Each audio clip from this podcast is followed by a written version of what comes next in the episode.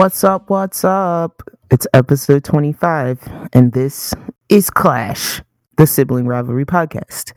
I am one of your hosts. Host. Oh my God, I messed up already. I'm one of your Hoots. hosts, Night Hoot, Hoot the hoot. and with me, as always, holding down that big ass record button. it's your boy Tesla. What's good, y'all? your finger's gonna cramp today because we got a show for you. Oh, it's Um, definitely going to. For those of you who don't know, uh, next week, approximately exactly six days from now, will be the season four premiere of My Hero Academia. Uh, one of the best shonen on the planet, next to my dearest Dragon Ball. Um, Finally. So yeah, we'll be talking about that later in the show today after uh, our news and such. But as always, if you want to jump into the conversation, you can email us at sibling rivalry clash, all one word, at gmail.com. And you can find me on Twitter at TIFFINIJ21. and you can find me at Y O T I Z Z L E R. Sorry, I heard a creak upstairs and it like distracted me for a second. Me It's the alien. Yeah. He's not done yet. He wasn't happy with me defeating him. Oh God, don't say that. I don't want him to be He's above on me. your roof no. right now. no. I'm really not trying to deal with that on this nice Sunday. But with that being said, I'm gonna jump right into it, um, so that we we cover everything this week. Uh, so first off, uh, first thing I'm gonna talk about this week is I am still playing Control, and I just want to let listeners know what I did is I. I have no idea. I think I'm I might be about halfway through. I'm not sure, but I basically restarted this week. Oh wow, Um, really? Yeah, because I had seen a couple of other playthroughs and they had stuff that I didn't have, and I was like, yeah, this Uh, like I said, this game has a high learning curve. mhm. Um, and I feel like gameplay for me has benefited from going back because um, I was able to create and upgrade some weapons that I did not have at all in the first game and would uh, the first attempt and would have not been able to uh, go back and get easily. Okay. Uh, I probably could have, but it would have been like Easter egg hunt. Got like, you. I would have had no idea where I missed stuff. Like it was kind of easier to just restart, just restart Yeah. the save at that point. And uh, for any keen listeners, um, we had talked about I had not gotten the power of levitation, and like shortly The power after, of levitation. shortly after going after the podcast last week, it was like the very next uh, uh, gameplay level. So that was an interesting add-on because it's not infinite levitation; it's fairly long levitation, but like you start to just slowly drop to the ground. Yeah. and then uh being the fact that it's activated by pressing the x button like if you accidentally press the x button twice you're immediately like falling free falling. And Mhm. you can't all you can do is hit x and then like slowly fall. So there's no like like there's an up and down mechanic but it's it's very brief. It's like you have to choose whether you're going up uh at the start of the press Is it? Do you kind of like while you're fighting stuff, like just want to get as high as possible, and then just kind of like sometimes but there down? are many there are many levitating characters in this game Oh, so okay. they're they can get right up there with you Gotcha. and you can find yourself like if you're not hovering over like a decently um, Covered a decent platform below Okay, you yeah. like you'll end up just falling to your death Oh, you take so you take fall damage. Oh yeah uh, it's it's it takes a lot Mhm. to to it's not like um uh what was that um uh, blood and wine uh help me out Oh, uh, Witcher. wild yes Yeah, yeah. the Witcher fall damage was ridiculous. Yeah, because I really swore. I stepped off like a three foot ledge and died. yeah, man. Like, so it's not anything like that, but it's it's more like Mario fall damage. oh, okay, gotcha. So That makes um, sense.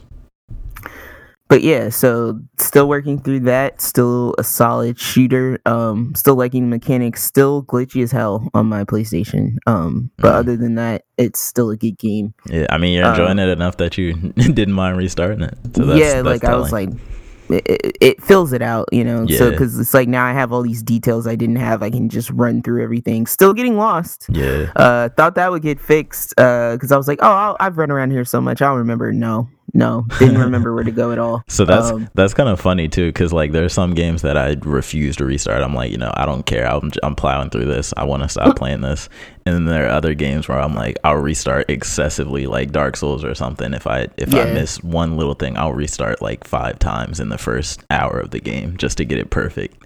I think it has something to do too with like if your build if your character builds upon like skill sets and stuff. Right. It's like you want to start building certain things early. Because I would say I've done this uh, with my memory. I've done this with two other games. I've done it with Evil Within, and I've done it with um, uh, Attack on Titan. um, Gotcha. just because I needed that early foundation. There was to, like a big my- thing that you missed that you was like, wow, this is a big part of the experience. or even not even a big thing, just little things over time that add up to a big thing. Mm, So, gotcha, gotcha. And then the other thing I just did, like right before the podcast, is we talked a lot about Apple Arcade the last couple of weeks. But one thing I don't think we mentioned on the podcast was that you can connect um, a Xbox or PlayStation controller to your iPhone. Yeah, I Or still haven't iPad tried device it. now? Honestly, I need to. I actually tried it. It was very simple. It was pressing two buttons. Um, my phone picked it right up, and then Mm. I just opened the game, and the game responded to the controller.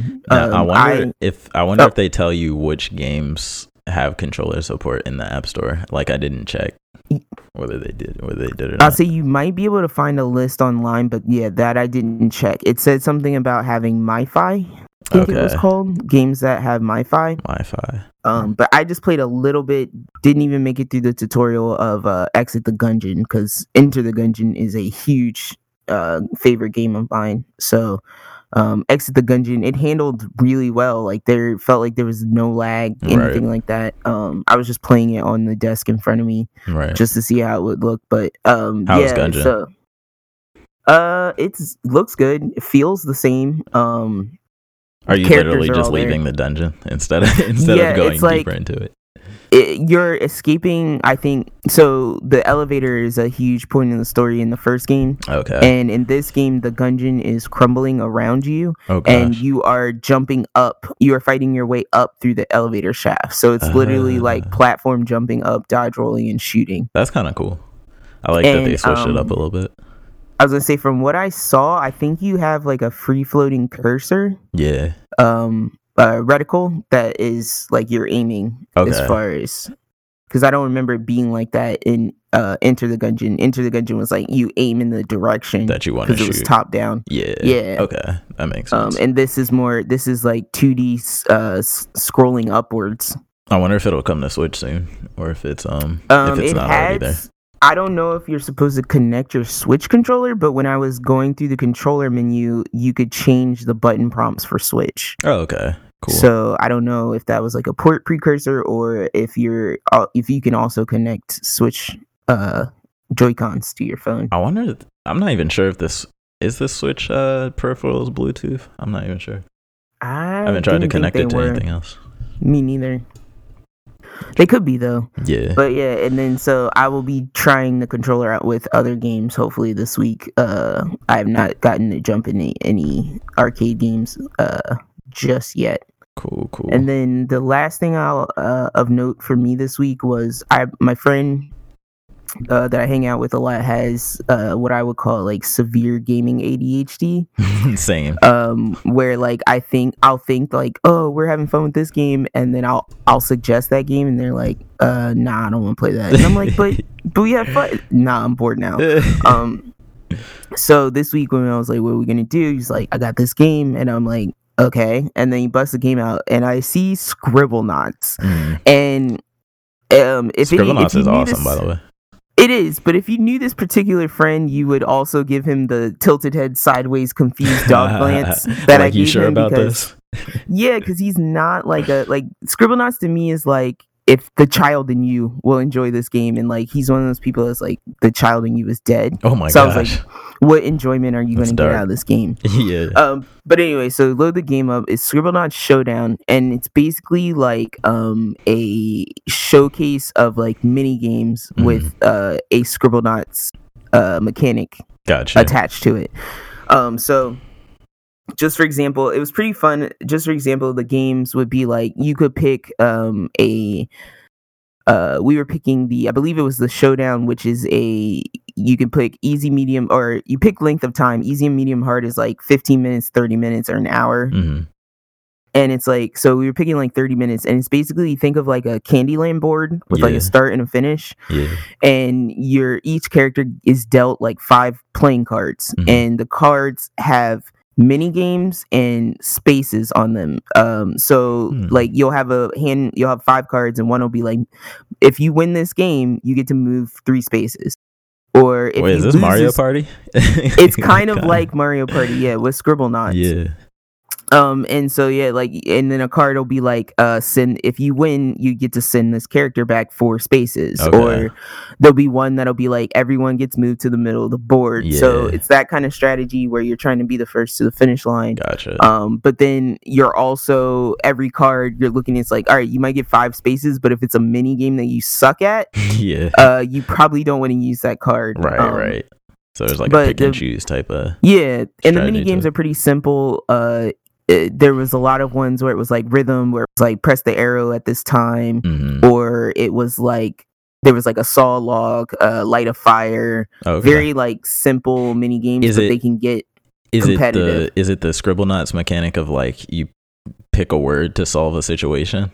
Yeah. So that was the the last thing. So like just the example I'm thinking of is like one was like a race where it was like a you're mashing uh to get to a finish line, but the thing you get at the beginning is like you spin a wheel for a letter, and then the letter's like pick an animal that will help you win this race. Okay. And so like I would always pick Turtle? something that flew. No, I Oh. would pick something that flew because there were hurdles and Yeah. the creature would just fly over the hurdles. Oh god, that's funny. and Actually, like my friend was choosing like dumb stuff, so he chose like boat captain or something. Yeah. the letter was like B, so I chose bat, yeah. and he chose boat captain. So my character's trying to ride like a tiny bat, and the bat's like struggling to fly, and then his oh, character is just ride on that on You have to ride you whatever you choose. Okay. yeah. So then his character's sitting on the shoulder shoulders of like a boat captain, and That's the boat captain is running over the, and jumping over the hurdle. no, It's see so that is weird. funny. Oh my! It'd be Yeah, funny if so- you did if they did pick a turtle and it just like teleports you to the end.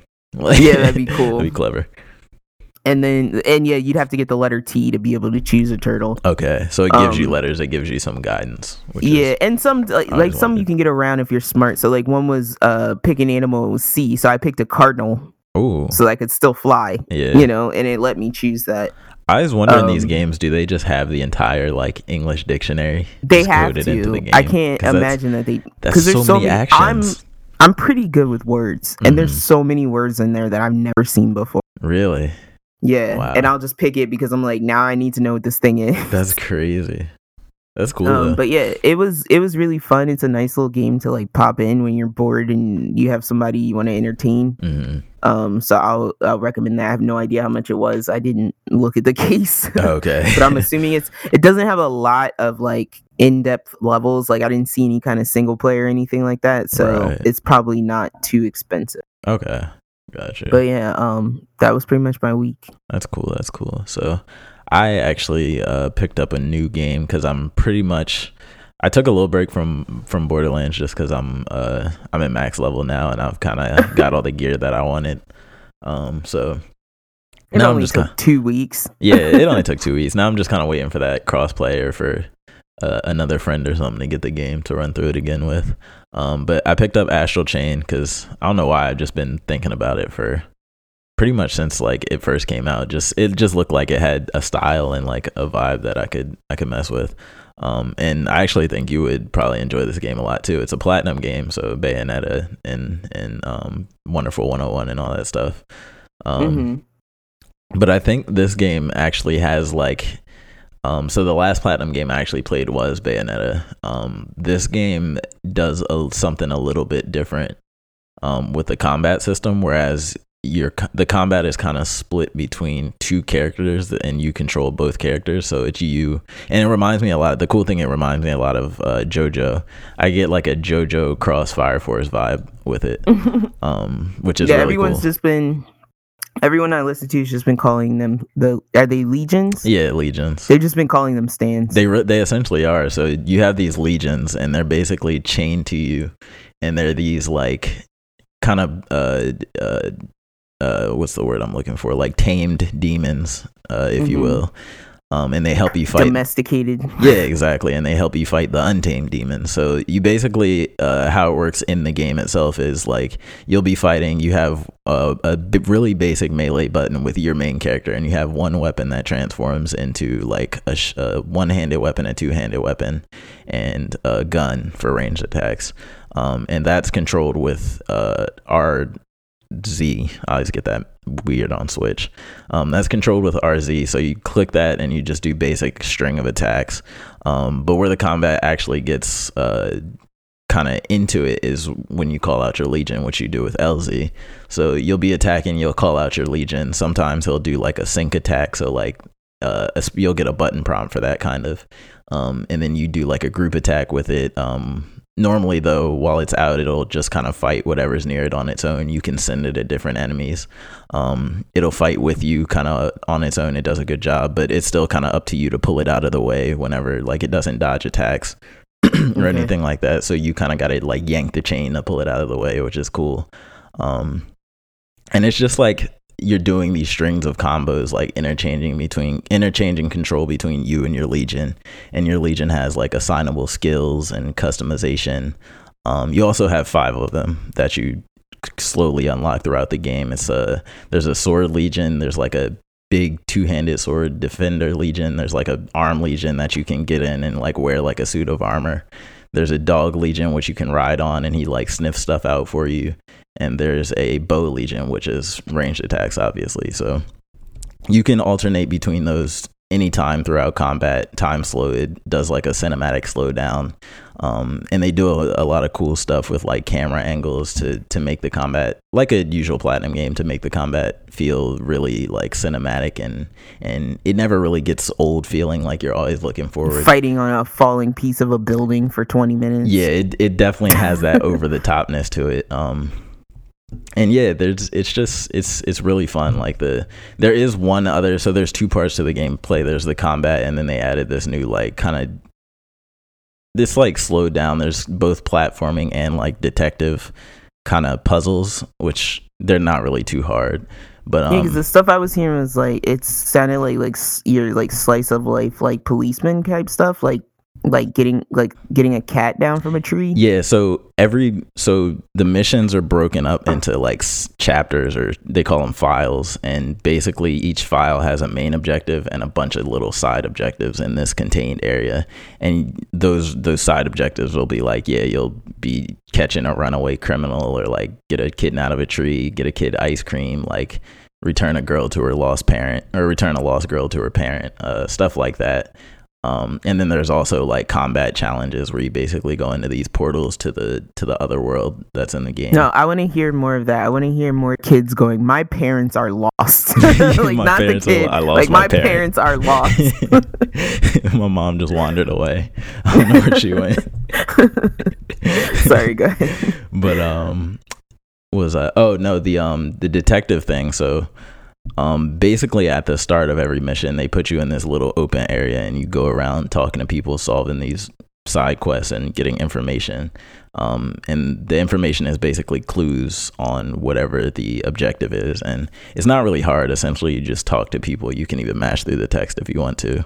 And you end up filling up this notebook with clues. And then from there you kind of just move forward with the mission. Like it's honestly not a lot to that part of it. Um, and that's kind of not really my favorite part of the game. Like it, every time I'm in that section, I kind of just like I do kind of just speed through a lot of the text trying to get to the next combat section or cutscene. Uh, I do like yeah. the cutscenes.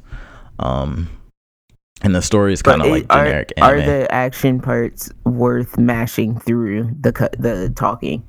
Yeah. So the talking, the, if you really want to get like you can understand the story just from watching the cutscenes and listening to the voiceover stuff. Um, okay. The little text for the investigations is just like lore on the area you're in, or lore extra bonus lore on the quest you're in, or the people that are involved in the quest you're in. So yeah, you can mash through it and get to the combat and cutscenes. Um, it's just up to you whether or not you want the extra info. Um, but besides that, there's like some cool platform and stuff. Like there's no jump in the game, so they have like a you send your legion out and then you like make him pull. You use the chain to make him pull you towards him. So that's kind of how you get over gaps and whatnot. Um, or your dog legion can kind of do like a leap over gaps too. Um, so it's just kind of all these different elements. Um, they come together pretty nicely, and there's a lot of that goofy like anime stuff in there. Like there's like a dog, a big dog mascot that runs around the police station and like pops up randomly. it's so odd, but it's funny. Um, so yeah, if you if you like action games and you like kind of pretty straightforward, it's like a shonen. Honestly, it's like it's like just like a regular anime story um, yeah. about a cop saving the day from demons. Um, but overall, like I'm having a lot of fun with it, and I'm pretty glad I picked it up.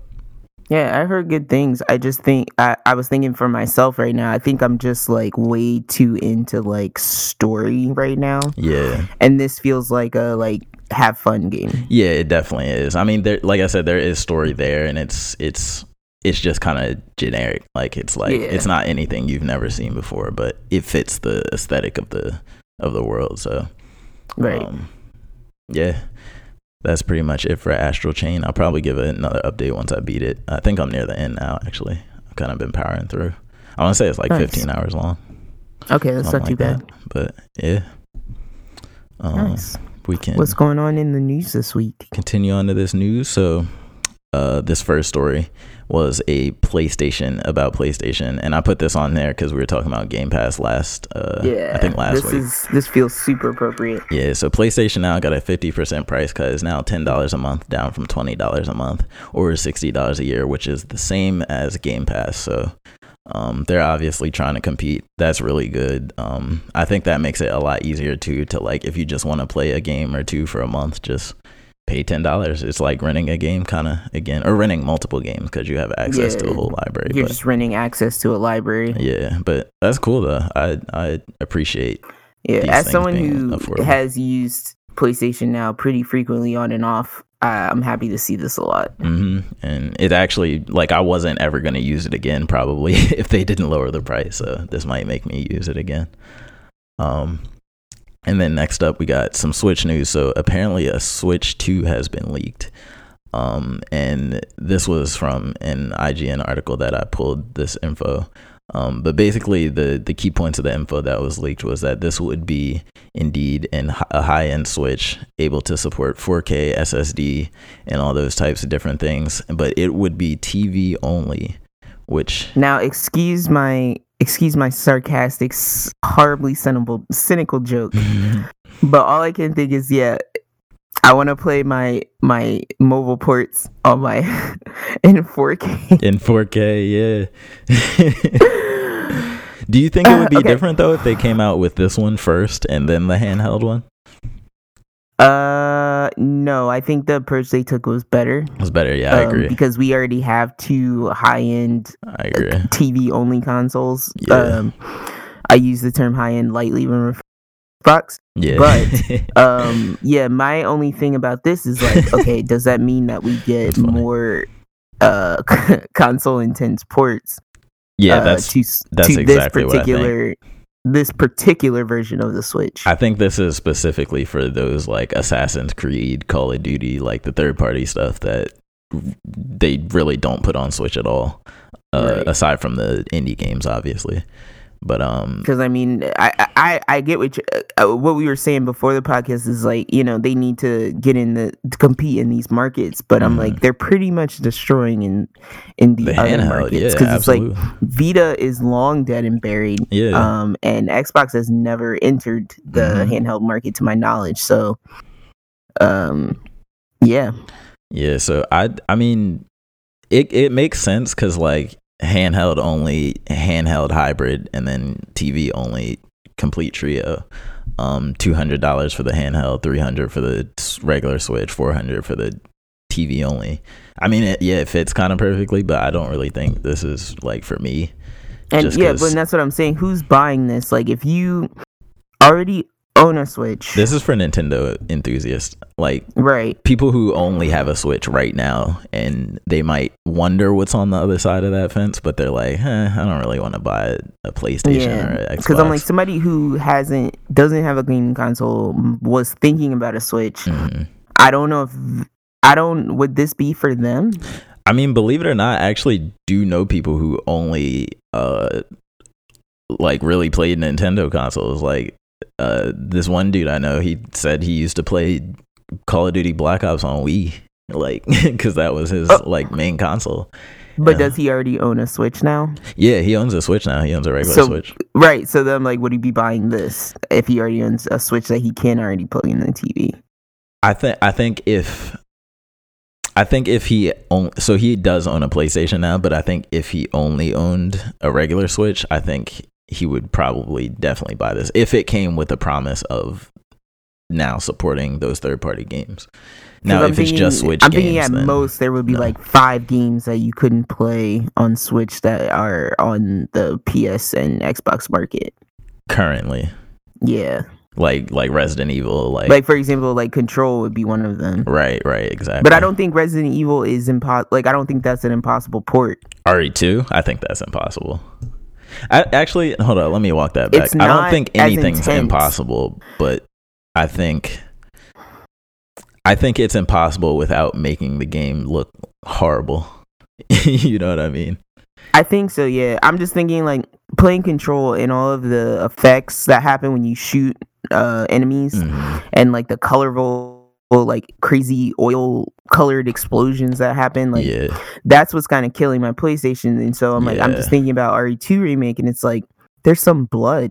Like, there's not really any like, there's not like any like red canister explosions or anything crazy. Like, it's you're usually at most fighting like two enemies at a time. yeah. There's so, not a lot of effects, but I, I think just the rendering of the just how high res the models are, yeah, Okay. and how textured and, But I mean, uh, they I mean, Alien Isolation's on there, and it's pretty. that's very res. true. That's very true. Um, and it's a cat. Well, no, it's not a Capcom game, but Honestly, if you take any of those games, you put the lowest possible PC settings, and then um, if that runs on Switch, then that that's how you know if it's possible or not.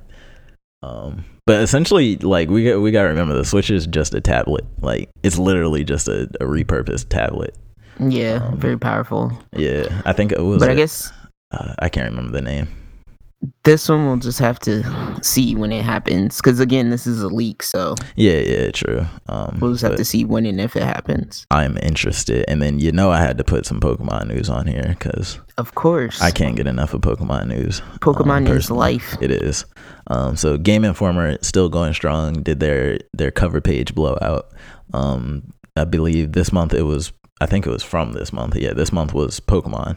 Um, so I wrote down a few uh, key points of some things they uh, confirmed and some things that I am super super super hype about. So first up, um, uh, way back when we talked about that um, there wouldn't be all they the whole national Dex wouldn't be returning. They had to cut a bunch of Pokemon basically to scale down the game, and because there wouldn't be enough time to to make all those models. Um, But Mhm. they basically confirmed that th- those Pokemon will be coming back both in Sun, and- uh, Sword and Shield and in future games. So they might not all be in Sword and Shield, but they'll all eventually be back in the series in some way, shape, or form. Um, and then for the first time ever, they introducing autosaves. So autosaves and manual saves will be a thing now. So this no more. scares me How come? because uh, i feel like sa- what, was, what is it called um save scumming Oh, you think i that's feel like save scumming was like a, a mechanic for me in pokemon No, no. So okay, when sorry. mistakes were made Let me correct it for you. Autosaves aren't mandatory. You can turn them off if you want. oh, okay okay Um, okay But they're just there for people who like may forget to save or like. I remember back in the day playing on my Game Boy Advance. I would live life on the edge with that battery light being on red. oh yeah because all you had to go on was like a blink a blinking light I would live like, and a couple of times that joint turned off, and I lost like two hours of progress, and I was just Oof. didn't even want to turn it back on. so like, so like that, I'm I'm oh, appreciative. Oh yeah, I was like the queen of like leaving my SP just on and Just closed. on. like that was some kind like that was some kind of sleep mode. yeah, like they had sleep mode back then. It's like no, this is fully on. Oh man, It's just dark. I can't believe we had no type of battery indicator back then other than a single light that would be green or red. yeah, it's better now because you have at least some kind of like percentage. You can be like, all right, five percent is probably about five minutes. I should wrap this up. And on top of that, the switch warns you. It's like, all right, bruh, five. You got. Oh yeah, you five you get percent. those I'm gonna put you on sleep hard. mode. Yeah. um, but now I'm I'm thankful for auto saves, and you can turn it off if you still want to. Because I'm definitely probably gonna be save resetting because that's always been a big thing in Pokemon. Got to t- trial and error, man. You Trial and error. to, um, especially when you use that Master Ball and you still got to catch some legendaries. Yeah, you got to. um, and then uh, Pokemon Share is built, or sorry, XP Share is now built in, so all Pokemon just from the jump share XP evenly if they're in your party. Um, great touch. Um, the old way is outdated. Yeah, this makes things so much better. I don't have better. to give them that item.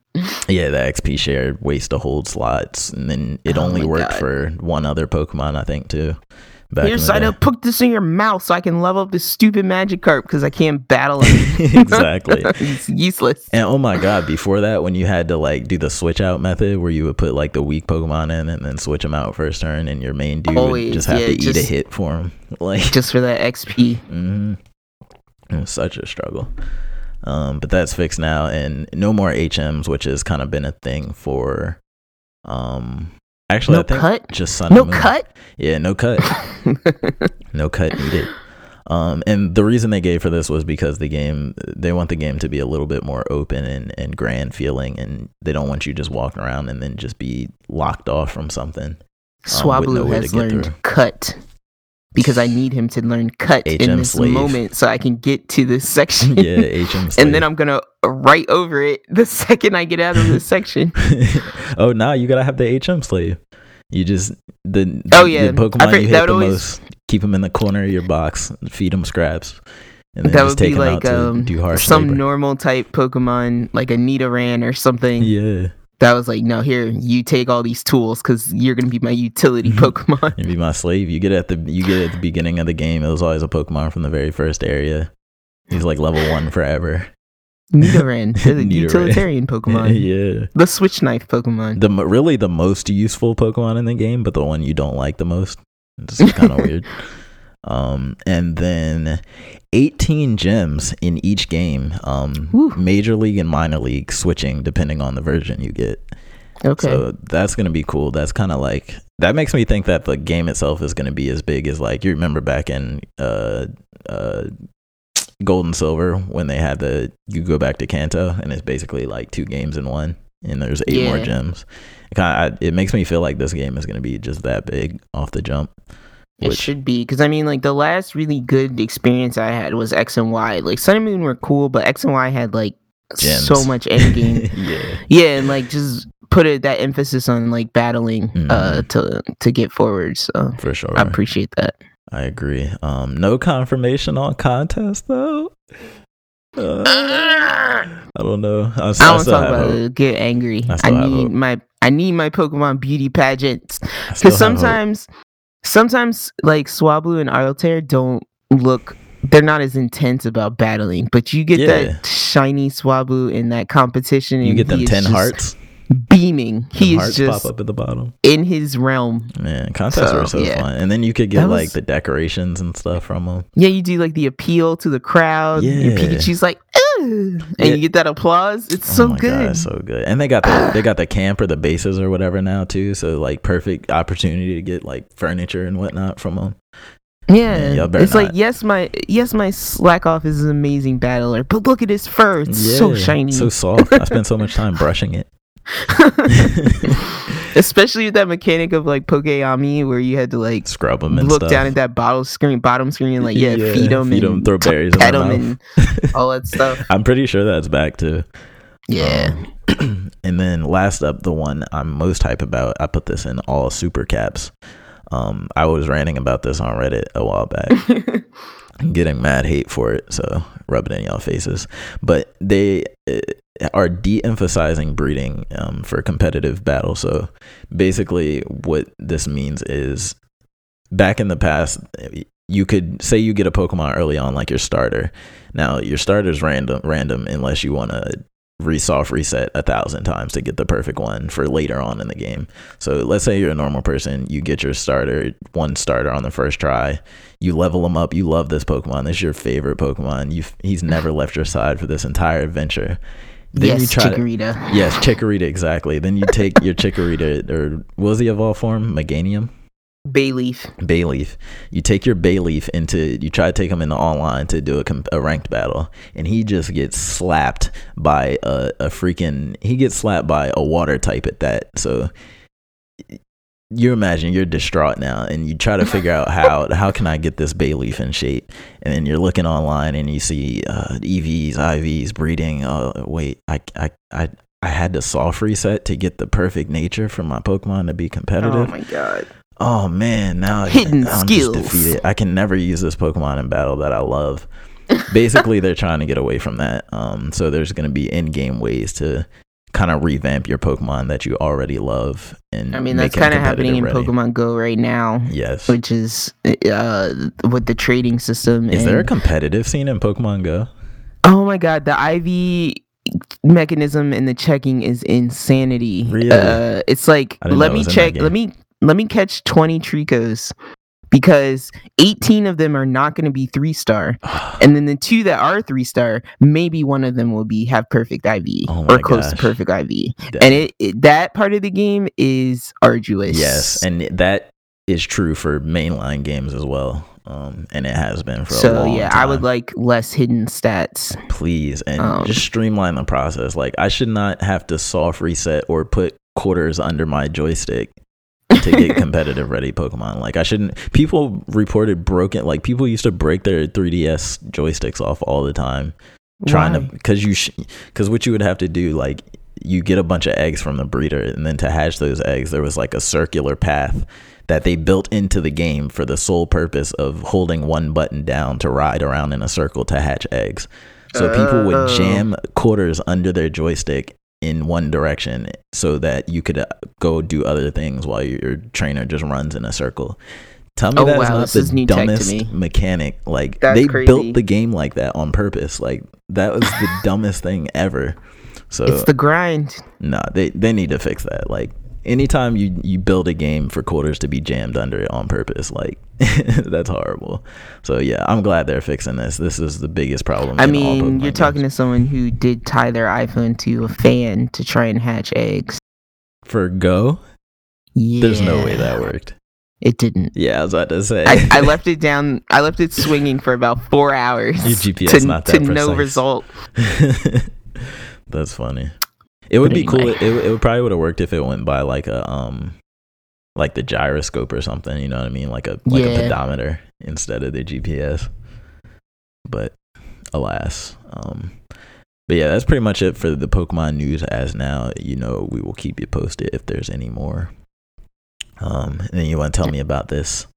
I know guys, you're hype about this one. This next one I just discovered. It's a doozy, so prepare.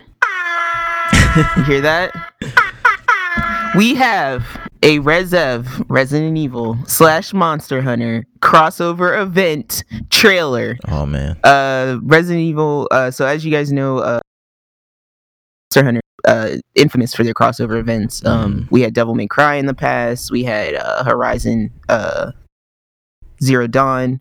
Um, uh, what was it? Street Fighter. Yeah, they did Street Fighter. They did. Yeah. Um, where you can get the, uh, essentially the costumes, the skins of the character uh, by doing task in Monster Hunter. Um, Free advertising edition, for their other games, by the way. They're e- genius. Exactly. and uh, with the swelling behind Resident Evil, only makes sense, and then both being Capcom companies that Resident two biggest Evil games, actually, I think, have a bizarre, goofy crossover with Monster Hunter. Um, so if you have any interest in either, I recommend watching the trailer because uh, it was quite hilarious. it um, was. It was real goofy. They had the one scene I have to point out uh, very early in Resident Evil 2 where Claire, Claire and Leon meet up and um,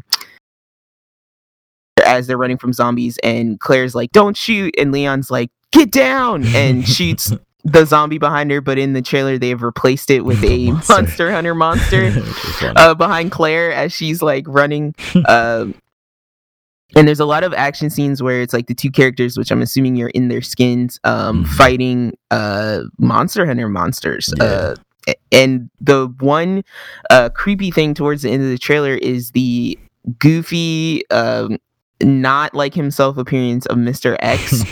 uh he's uh, like in the like you see Claire and Leon like eating meal like in preparation for the battle and Mr. X is like moving boxes behind them. um he's like waving at Leon with like this happy jaunty smile. It's super creepy. oh god. Um so I will be looking forward to this. Uh they said November uh 2019 at the end of the trailer, so it's Awesome. very close yeah, Monster um, Hunter but yeah. strong. That that is enough uh they know what to do because that is an i haven't played in months and that is enough to get, get me you to, back. to boot it back up and see what's going on hey, their goal their Um, goal is fulfilled. yeah and if it's a part of iceborne i guess i'm i guess i have to get iceborne Yeah. Hopefully it'll be a sale or something. Maybe. yeah Possible. but yeah uh that's the end of that uh for news for this week Topic of the show. and uh Topic and what we're going to get into now is a topic that is very close to both of our hearts Yes, Um, it is. I'm hyped. in preparation for the hype train that is that is uh, plowing its way into America uh, for October 12th for the release of season four of My Hero. Plus Ultra, baby. Yes, uh, we are going to do some hero talk today, and uh, hopefully by the end of this, we'll have you caught up for the season four premiere so that you can join us when we talk about it. Shoot, you'll be catching me up a little bit too, because you know I get blurry. yeah, I did a little bit of research, episode. so Yeah. hopefully, uh, it's not too. You know, my hero. The one good thing about it is like it's pretty surface. Yeah. It doesn't like really try to secret. Like it doesn't have a lot of like underlying. Like I gotta go do some research to figure out what Right, this thing is gonna be. It's pretty Um, straightforward, and they do the recap at the beginning, right? Like the real Yeah. quick recap. Yeah, I love when shows do that. Oh my god, thank you, shows that do as that. like, any good shonen does. yes, because so much Um, be happening. So just to start this off, uh, if you're a fan of the show at all, not even a fan, if you're just a, a, re- a routine listener of the show, you'll know that we talk a lot about superheroes. Yeah. Uh, it's kind of a it's kind of a fun thing to talk They're about. integral to our being, our very existence. We wouldn't be here without superheroes. And I think the special thing about My Hero is that it marries superheroes and shonen. Because I wouldn't necessarily classify a lot of shonen heroes. He- I wouldn't even classify them really as heroes all the time. They're a lot of the times, especially in Goku's case, it's like they're just really strong fighters that are also good. Yeah, yeah and we're lucky that they're also good. yeah, I agree. It's like they're the heroes in that they save the world that they're in, but they're not. Some of them are setting out to be heroes, but a lot of them aren't. Yes. Like a lot of them are just there, and things pop off, and they they take it on themselves. Right, exactly. Um, so just to start off, I kind of want to like get your idea, like what, like I know we love Batman. We Mhm. don't, we don't even have to say that, but um, yeah, who are some heroes that you would just that come to mind when like you when you hear the word superhero? So I'll just start out. My all-time favorite is is Spidey. It now I that might be a shock to you because it used to be Batman, but just I don't know I don't know what it is about Spidey though, but just w- watching him and and obviously playing the games and all this stuff through the years, like you just can't not like Spidey like in any way. Like I think it's because Spidey is a tryhard in the best way. yeah, like He's, doing it he's so honest yeah like and and and the fact that he's funny adds to it he's he's like charming he's um like you never would think that anything could make you like anything with a spider theme you know what i mean like i hate spiders like with a passion but i love spider-man so it's like being able to do that is awesome um yeah, and, then- I think too it's like he fully like that. When you think Spider Man, you think um. Oh my god, I can't believe I'm blanking on this because I say it all the time. The responsibility quote. oh with great yeah, power comes i say great that quote so responsibility. i say that quote so often like just for regular situations Yeah, and I think the uh, the thing about. Spider Man is like he fully embodies that statement, Oh yeah, for sure. And it's like he he feels the weight of that statement every time he puts on that suit. and I he is like. powerful indeed. Like Yes, that's something you wouldn't expect from an insect themed hero to be Yeah, like and his holding buildings up character and and the idea of that character and everything they've done with it, like th- he's gone. It's like there's been so much growth and change, and Yeah. it's so dynamic. Um, and also the, to have to have us a lot of heroes have different iterations or like they'll pass the torch and to have multiple iterations that i like um, being miles morales and peter parker i think is Right. is good too um but And other, Ben, don't forget about Ben. yeah yeah definitely Ben Riley, man. ben riley for sure He's the hardest. He He's the hardest Spider-Man. Um, but other than that, I definitely Batman. Um, he's the he's the probably the reason that one of the reasons that I like Dark Things so much and like anti-heroes. Um, Now, okay, perv- permit me uh uh entrance to stand on my my Dark Knight soapbox for a minute. do your thing. So, people like to go ham on Batman because he gets a lot of hype. But I'm gonna tell you right, I'm gonna stand here on my soapbox and speak to this crowd and tell you right now that all hype is deserved. Oh yeah. Now, for me personally, the thing about okay, so it's not a secret that I hate Spider uh, Superman. Excuse me. hmm But the thing about Batman is that um with him being so relatively average Yeah. and with, by average i mean not having super healing not having super strength no not powers. He having a regular dude. right not having any superior ability that allows him to uh, Pure human. compete Pure breed human.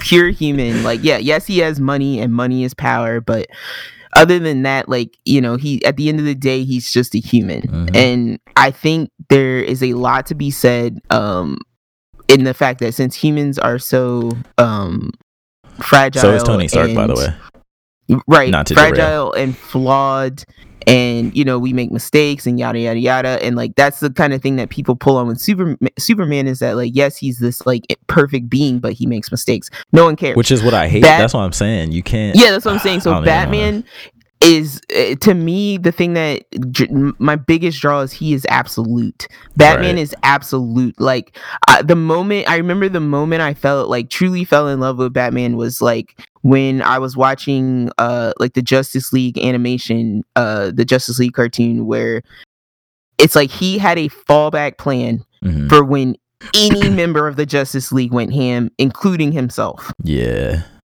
And so I'm like, when you have a a and like a like a, a panic genius. button, He's a yeah, and it's like you, he's out. always thinking 30 moves ahead. It's just he is he in this in the way that Superman will throw everything out uh, the window for Lois Lane. Right. Batman does not have that, and Right. I think it's that He's absoluteness He's about down to him. earth. He's not Yeah, emotional. it's that. It's that setness about him that I think makes him like the all-time hero he's for cool, me. Right? that like he's got that cool factor. Like he doesn't Yeah. he doesn't lose his head in in whatever but it's situation. not cool. It's not swagger like Nah, Iron he's Man. got that. Like he's Iron Man has. too.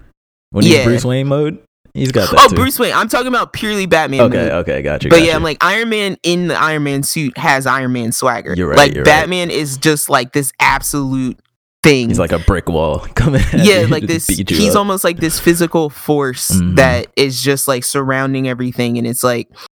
You know, he may have moments where he's unsure, but he's Mhm. always sure that he's going to make a decision, And- and it's going to be for the better good. Another thing I love, and this is true for all heroes that share this, is he got to where he's at through hard work. Now, yes, he had money, and that's where he gets the gadgets and stuff.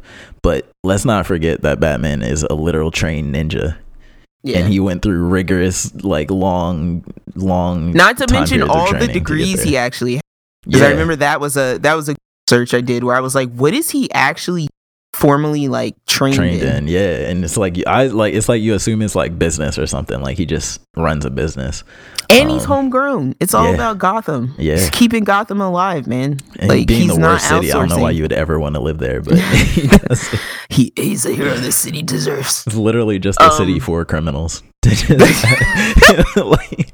that's just where they heard all the Gotham, born a criminal, die a hero. exactly like but yeah, so I, I'll step down off my soapbox now. But I just wanted to take that moment, like, because I just feel like sometimes like Batman gets undue hate because people are like, "Oh, it's just the hype." He chain." gets hate It's like, for no, not having powers, It's deserved. let's be honest. The hype is deserved. he only gets hate for not having powers but that's also what makes him cool especially when he has to stand literally next to superman as the two dc juggernauts right. um And so I think that brings us a little bit into my next point, which was like, why do we like superheroes so much? And it's embodying that idea. Yeah, it's that, and then embodying that idea of like, you know, I'm going to take the weight of this problem upon my shoulders Mhm. and I'm going to fix it Yeah. by any means, whether it be injury to myself. Uh, I'm going to fix this problem. And that's a characteristic that I think that most people probably would want to see in themselves. So it's Yeah. like it it's not only does it give you something to to look at and like I won't say model yourself off of, but like model yourself off of the the what's the word I'm looking for? Like the deep down character traits. Um and like the the work ethic and like the the the stand Yeah. being a stand up person and like I think that type of stuff people naturally gravitate to. Um, Yeah, and I will say, like, I'm not even going to sit here and lie and pretend like I am the biggest weebo. mhm. and I truly embody like some of my and I'll I'll switch it back to shonen where it's like that undying determination towards your goal. Like some Oh, days yeah. I literally wake up and I'm like I am a shonen character today. I am going to just full force like head down my way through all problems Oh, yeah, for and sure. just get it done. And you know, a lot of the time that works. Naruto taught me how not to give up. Like, oh my real. god, it did. It sure that's did. real. Like, It's true because I mean Naruto of all is like the biggest failure at everything, Mhm. um, and still Came pushes his way. He always finds his way through. from nothing, and it's like, yo, like I want. I'm trying to be like that. Like, if if if if you take a character like that and you literally like apply that to your life you can literally do i think great things and like pe- i think people don't a lot of people don't see that like a lot of casual viewers and stuff like that of just hero hero content and whatnot they don't see that there are actual lessons being taught in this it's not just like and and yeah, don't get us wrong. Like what you're to the point that you're saying, like there are superhero shows that do it wrong, yeah they- that's true and those are the shows we don't like and we don't talk about. yeah them. exactly So, don't have to worry about that. Exactly. Um, but yeah, uh, just to add on to that real life tip, guys, like people when we joke all the time it's like you know like the power of heart power of friendship all that kind of stuff.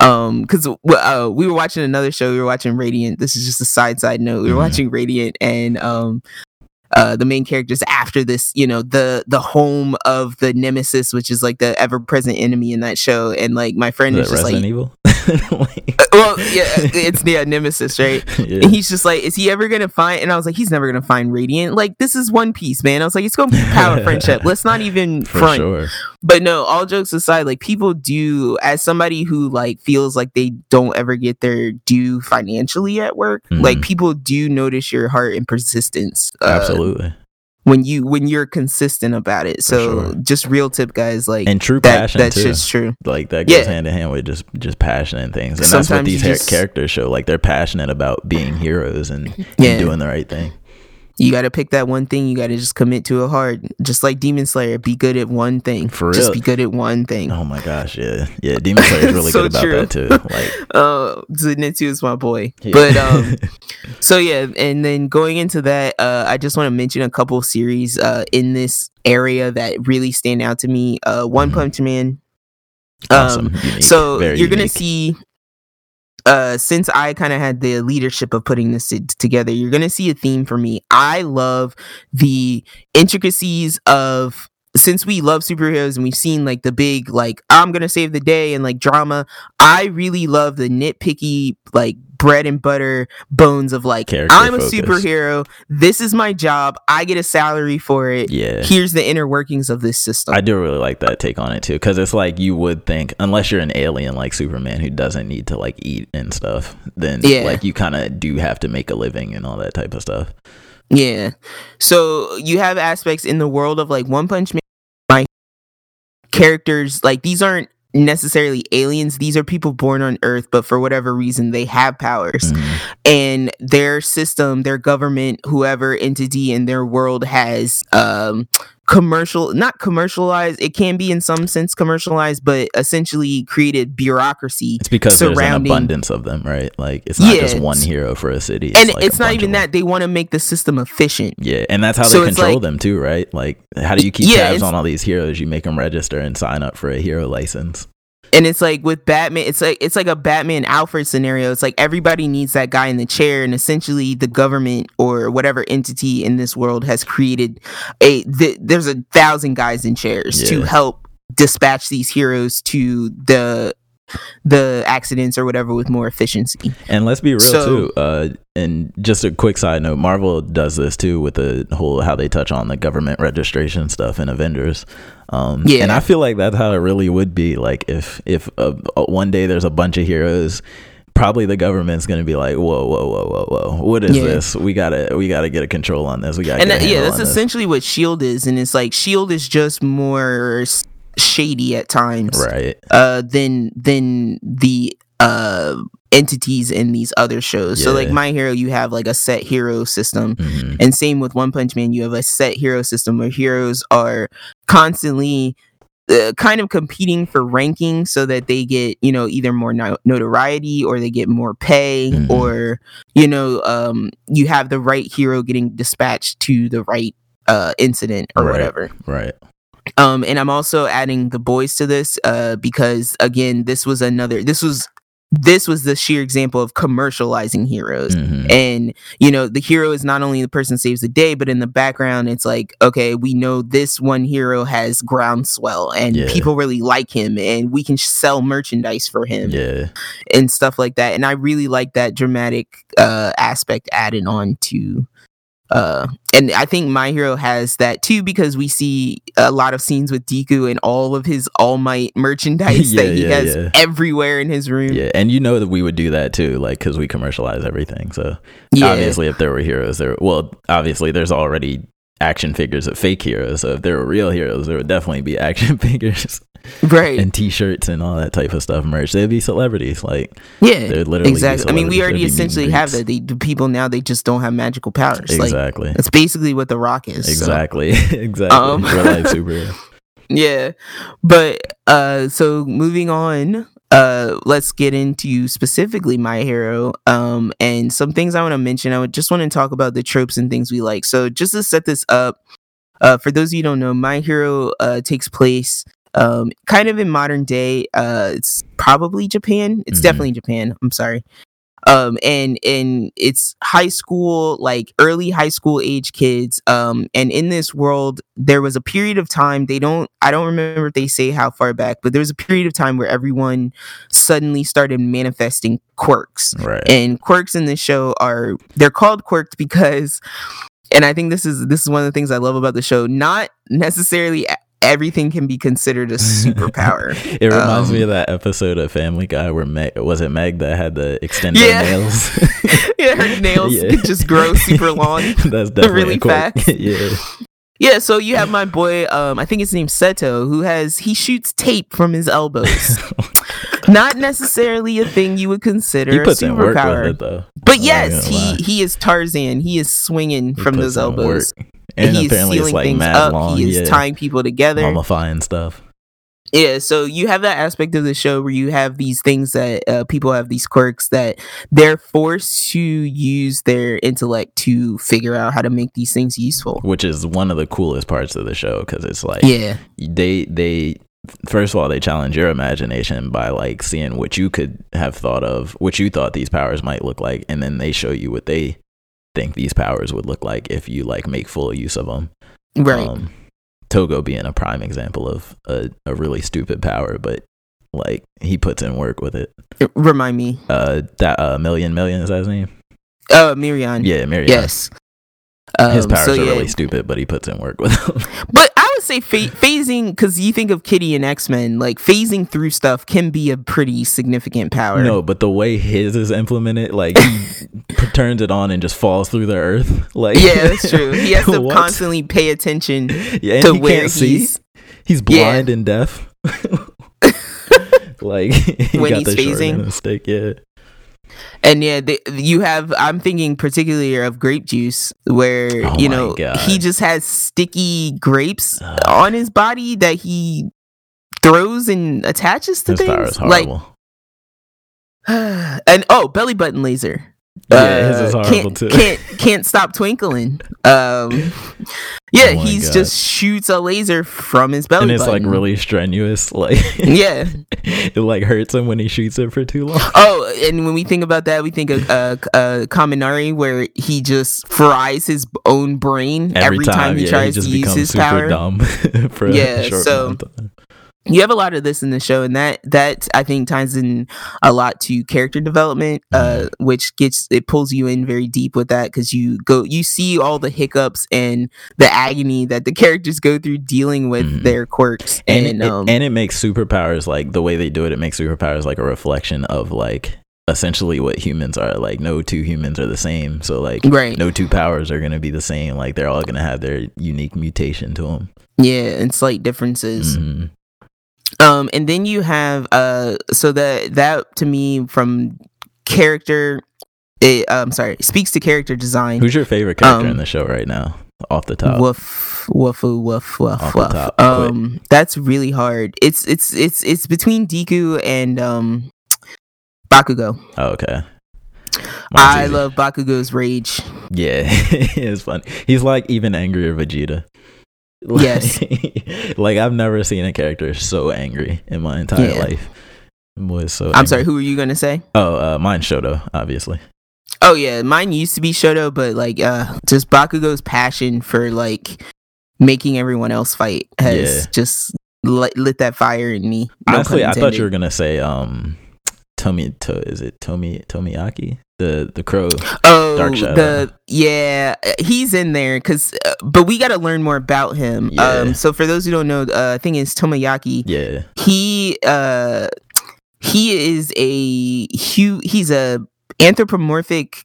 He's got like a human body with like a crow's head. We don't Yeah. ever see a lot of his body. We see his hands. He has like normal hands. that's also part of having quirk, quirk, uh, quirks too. You can have a like deformed body. Yeah, like you can fully look like an animal. Yeah. Um but yeah, uh Tomoyaki, he has a his quirk is called Dark Shadow, I believe. Yeah, Dark Shadow. and his Dark Shadow is like a amorphous uh shadow, That for lack of a better term. That kind of yeah, like lives behind him and it I think it is his shadow pretty much. But he Wait, no, it comes out of his. Doesn't it come out of his stomach, or does it actually come out of his? I thought it, it would I thought it would come out from like under his cape Okay, is where I would always see it. That's why I I, thought it was his actual shadow. it might be. Yeah. Um, but yeah, so he they've not delved into this character a whole lot, yeah. but he does not have full control. Like his It has a mind of its is yeah, it's like it's it's its own entity, yeah, which is cool. I Um, like that about it. And it's stronger. It's stronger in the dark, Yeah. and it's weaker in the light. Yeah. And um, they have shown glimpses. There have been moments where he is having his own personal struggle yeah. um with Dark Shadow while a battle is going on, and Mhm.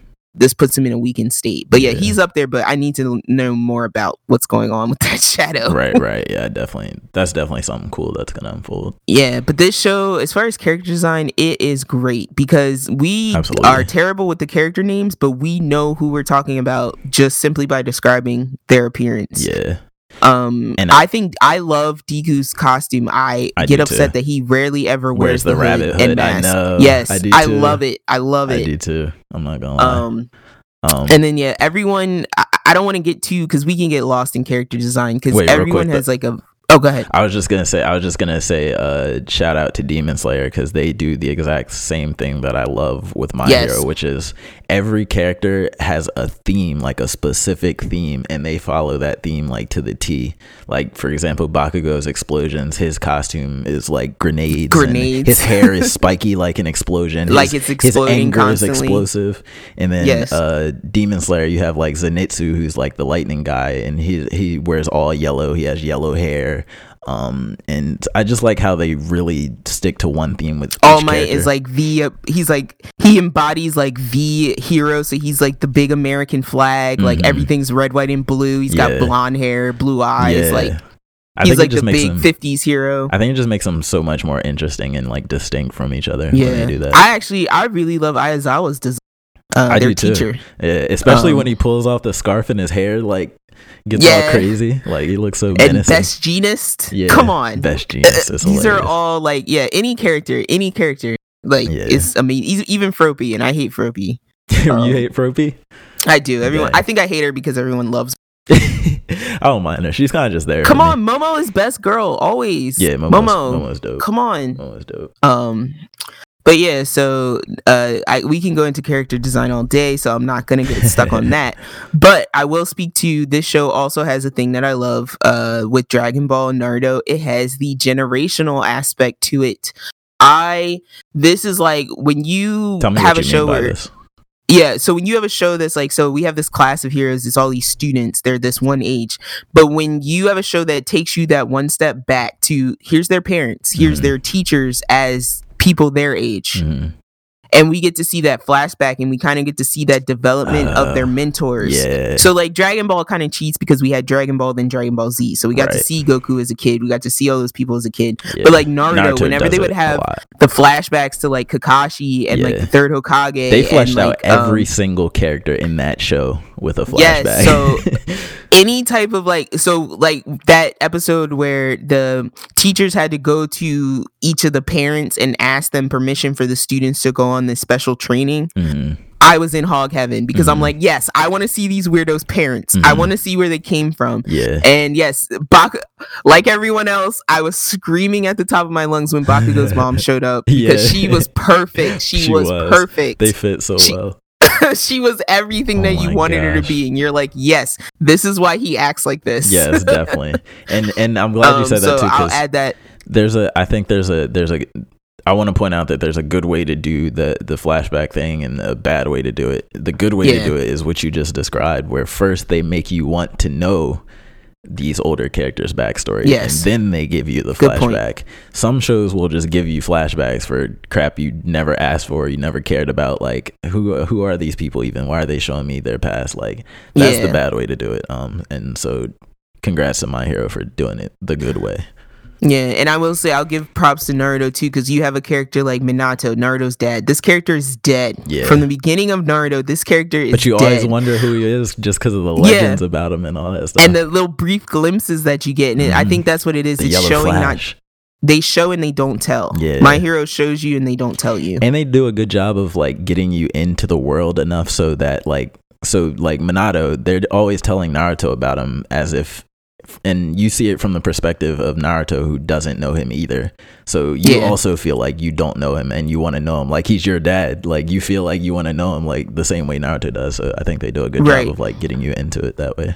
It's like yeah with Naruto you, Naruto you have this this cross where it's like everyone he's this hero Naruto's heard about this hero of the fourth Hokage Mhm. you know he didn't necessarily make the connection of it being his father till right, later right, till later. but it's like once he does make that connection it's like all He's he like, "Oh has my is gosh." these hero stories and so then when you finally hit that personal aspect and you understand Minato's reasons for doing what he did it hits Mhm. you that much harder for sure. Yeah. And the fact that he was a cool uh, character. the gener- I love the generational uh, inclusion in my hero I agree. especially And with All Might, because Yeah. you need it with All Might. there's so many um, characters whose past I want to know about. Like I want to know more about the um the hand guy. I actually forget his name. Uh the the Oh, uh, Tom- Tomura. Tom- yeah, Tomura, the hand guy. I want to know what he was like. When, yeah, because now the- that we know that master. he's somebody's grandchild, yeah, um, somebody of importance to Mhm. us, uh, it definitely makes it that much more interesting. yeah. So there's a lot of characters Uh, like that I want to know about. So to tag onto character design, we're talking about the heroes. Uh, one significant thing that My Hero does, uh, I think, above and beyond other shows, is villain Some of my favorite villains in any anime. uh villains get you they get enough love that you are interested in them but not so much because i always hate when they try to make you sympathetic towards a villain I think they are. no but uh, let me explain myself Okay. so there are shows that i hate and i'm trying to think of an this but there are shows that like you'll have this really badass villain and Mhm. it's like to the point where you you're you embody the hatred that the hero has and then they'll have i think i feel like one piece does this a lot you'll Yeah. you'll get a you'll get to the pinnacle of the fight or whatever and then they'll have a flashback about the villain yeah, how he became evil. Like what, How he became what corrupted evil. him in his childhood. yeah Right. and for me i i these can be hit or miss because i Yeah. hate when don't make me sympathetic to this character that you've been making me hate for months or Yeah. years or whatever Yeah. Um because it then it makes my feelings like super conflicted yeah. and um i think my hero has a very great balance of giving you sympathetic aspects to the villains but Mhm. still making you you're still like no this guy's got to go Yeah. and uh we can I can give quick examples like for one the fight with Stain. Yeah. Um so Stain Stain was a villain. Stain is top but tier. Stain Stain's was not even uh, a villain. I don't even consider he's Stain he's a noble villain. Yeah, yeah, there you go. Stain is a noble villain because his he was setting out to make sure that no, in this world of commercialized and uh, bureaucratized heroes, Mhm. he was making sure there's No all the heroes are heroes for the right reason. Yeah. But his way of going about it He was a wasn't the best. Yeah. Yes, he's a monster. um so but when he has that moment at the end of the fight where even All Might is like shitting his pants Mhm. because uh Stain's uh intensity is is uh Oh, palpable. man, noble villains are the best. It's That's like no, I'm coming for you regardless of your. I don't care I if don't you're care the top you one A plus hero. I'm checking you. Yeah. You're getting checked. Nobody's safe. Um. this is and- my purpose. Uh. So Stain. Stain was kind of. He wasn't a one off, but like for the, in the sense of where we are in the story, he was a one off compared to Tomura. Stain. Uh. Hold on, sorry. My Oh, my ahead. favorite way to describe Stain is if there was ever a shonen from the point of a villain, he would be the protagonist. like he's a shonen hero, but evil. Like yeah. which He is just what still I had that- about. He still had that thing for me where he's just like, all right, dude, like you had one bad experience and like now you're gonna tear down the whole system. Like chill, Yeah, chill, yeah. chill, bro. he's a little aggressive. So he still it. had that for me a little bit. That's true. Um, but now Tomura, Tomura, who who seems to be our more ongoing uh, villain. okay, he's literally a three. so you have that feeling uh with him of this spoiled villain where he's grew up in villainism Yeah. and you know he feels entitled Mhm. and at towards the end of our first arc of the show into the first season tomura has a revelation Mhm. and it could have simply been like ah these stupid kids i'll be back for you it could have easily become that but it didn't Mhm. tomura took a step back and said oh no okay he saw what stain did he saw that intensity yeah. and he said no okay hold on i'm gonna eat my pride a minute here and I'm gonna take a step back and I'm gonna re, re I'm gonna reassess my goal. right. And that for me, like as someone who's not necessarily a fan of villains other Mhm. than the Joker, that I'm a super hit fan of me villains. because I was like, whoa, this character's about to grow. hmm Like Yeah. they're about to like he's about to change and make this so much more of a challenge for our heroes. Yeah. Um, so I just wanted to shout that out because I really like that really hit me, and I really appreciated it because I was like, okay, he's like he's literally growing, and villains usually don't grow. That's why they're villains. Yeah, well, I I kind of gotta disagree with that, just because I would say good villains grow, bad villains don't grow. Um, so I I I don't really like villains just for the sake of them being villains, but I like when villains But are I feel characters. like too, when villains grow, they usually end up on the side of good. And he's growing Yeah, in a way that's putting him harder on his villain path. Yeah, I'm trying to think. I was trying to think of a specific example where, like, see, I like where it's a villain, the villain grows, you start maybe to sympathize with the villain a little bit, and then the villain still has to die because he's a villain. Like, I think See, that's I my like favorite, that. like, track. That's what I hate. And that's why I'm like, I still don't sympathize sympathize with Tomura, but I respect his Maybe- realignment okay, with his goal. Maybe sympathize the wrong word, but you start to understand them. Like, you start to say, okay, he But I don't believes want he's to. doing. Yeah, yeah, but you don't want to. I want to hate them. Yeah, exactly. like like Thanos. I always, I always bring up the Thanos example. He now, granted, I don't know how much growth he had, but he he had a story arc in that. Yes, he was doing evil things, but he wasn't necessarily like. How do I put it? He wasn't necess- like he believed that he was doing the right thing, and inevitably he was doing the wrong thing, so he had to pay the price for it, even though he was just like trying to live his life in peace at that point. But I I think that was uh, that was always his plan. Like Thanos was always staunch in his goals. hmm Like he was never whether he lost limbs, he was always going to do that. He was Right. always going to snap his fingers, Right. regardless. Right, which is another trait I like too, where they're they're like like I said, like a shonen hero where they won't give up ever, but Yeah. just on the side of evil. Like I love that. And the only reason I think there's room for Tomura to do what he's doing is because All for One right, is will not above him. change. Yeah. Yes, All for And one is he- that land like marquee villain, like yeah pure evil. he's he's the more traditional like I have a plan Take over the world. and whether I have to feed fodder my fodder villains into this plan Mhm. or your heroes, it people doesn't it, does not matter. Yeah. My plan will happen. I have no remorse. I have Um, no sympathy for others. so yeah, I would compare him more to a Thanos. yeah, Um, that's probably true. yeah, and I would Even though I um, don't think I don't think he thinks that he's doing the right thing though. I don't think all for one. like a a Loki.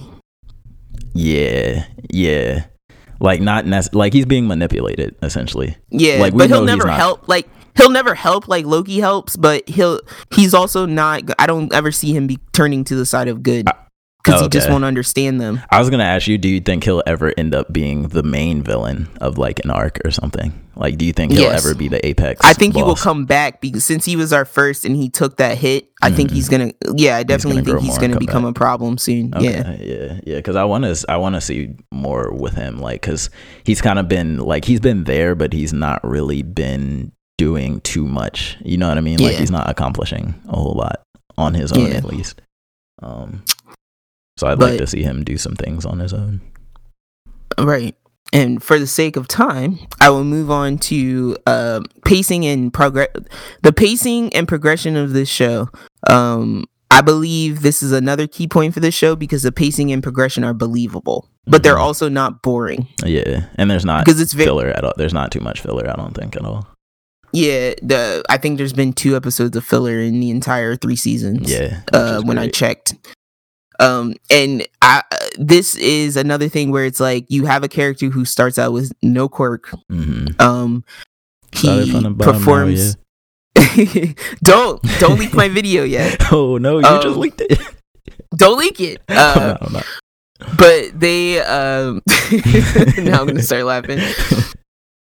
But uh you have a character that starts out with no quirk. He commits commits an act of heroism. Um, and to our point before, gets noticed Mhm, uh by the top hero mhm. and uh is then be- has power bestowed upon him power that greatest uh, he cannot handle Yeah, uh talk all. about giving a baby a nuke yeah. um it's a great way to you it. have you have our main character who is literally blowing bones out of his fingers trying to uh use this new power Was that not a brutal first? Was that two seasons? Was he still breaking stuff in the third oh season? man like that was a brutal another first thing seasons, Joe.